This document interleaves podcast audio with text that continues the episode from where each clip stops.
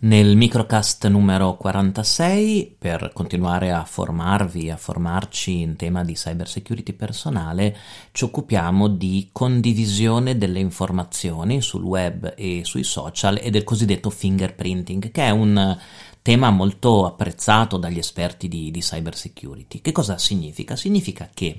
molti attacchi informatici mh, si basano su informazioni reperite seguendo e raccogliendo piccoli frammenti di dati o tracce delle persone. Per cui per fingerprinting intendiamo sia un fingerprinting personale, cioè il cercare informazioni o dati relativi a una persona, sia il fingerprinting eh, di un sistema, ad esempio, di una rete, li vedremo tutti e due in questo in questo breve podcast. Allora io vi pregherei nella settimana entrante di continuare la vostra formazione in tema di cyber security e di competenze andando a cercare un po' di informazioni sia sul fingerprinting personale e sia sul fingerprinting eh, dei sistemi.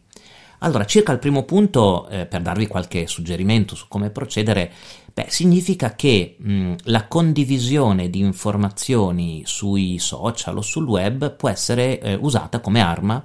contro la persona perché consente di raccogliere informazioni utili per un possibile attacco. E quindi la prima regola di difesa, diciamo in questo caso, è di mm,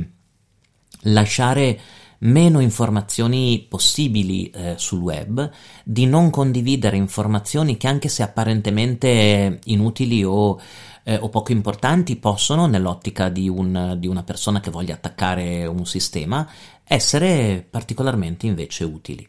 Eh, queste informazioni possono essere utilizzate per, per, tanti fini, possono essere usate per eh, dei furti d'identità, per correlarle ad altre informazioni già in possesso della persona, per, de, dell'attaccante, perché ricordatevi che eh, un, un, piccolo frammento di informazione può poi essere correlato ad altre informazioni. Quindi la prima regola è per evitare un fingerprinting, cioè una uh, attenzione ai nostri dati, raccolta dei nostri dati a finalità di attacco o di investigazione, condividere il meno possibile informazioni. Soprattutto non condividere informazioni personali, ma anche non condividere informazioni tecniche. Già pensate, un'informazione di una persona che scriva sui social ehm, oggi al lavoro è stato un disastro perché tutti i centralini non funzionavano e stiamo aspettando gli apparecchi sostitutivi. Ecco, questo può sembrare no, uno sfogo di un dipendente sui social, ma nell'ottica di un, di un criminale informatico è un'ottima informazione tecnica per portare un certo tipo di attacco. Pensate soltanto all'idea di presentarsi come addetti ai centralini o persone che devono riparare il centralino. Interessante poi vi dicevo, se volete fare un piccolo salto qualitativo nell'analisi del, fin- del fingerprinting, è invece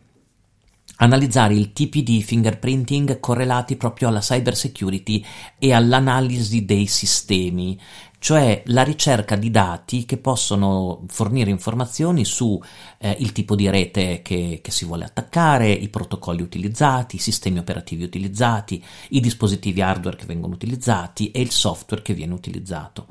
Eh, questo è molto interessante perché eh,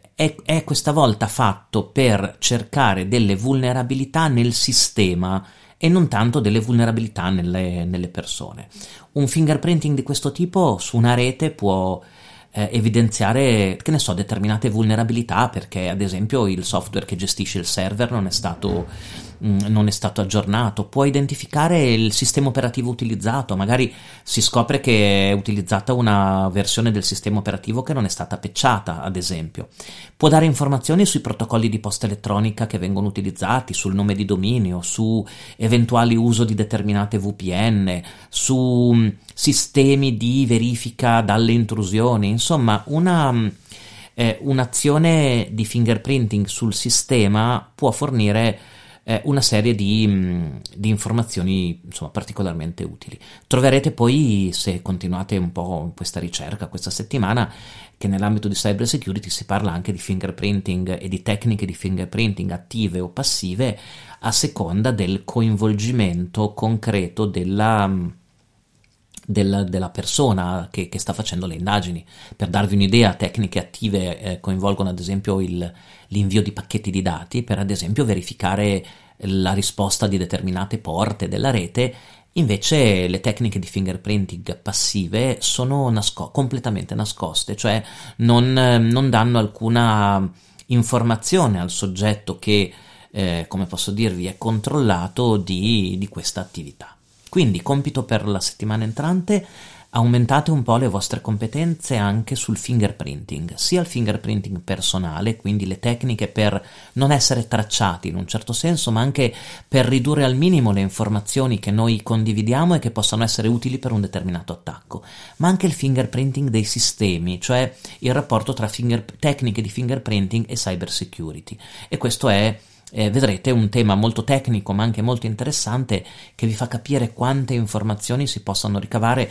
anche semplicemente ascoltando una rete o un sistema, un sistema informatico.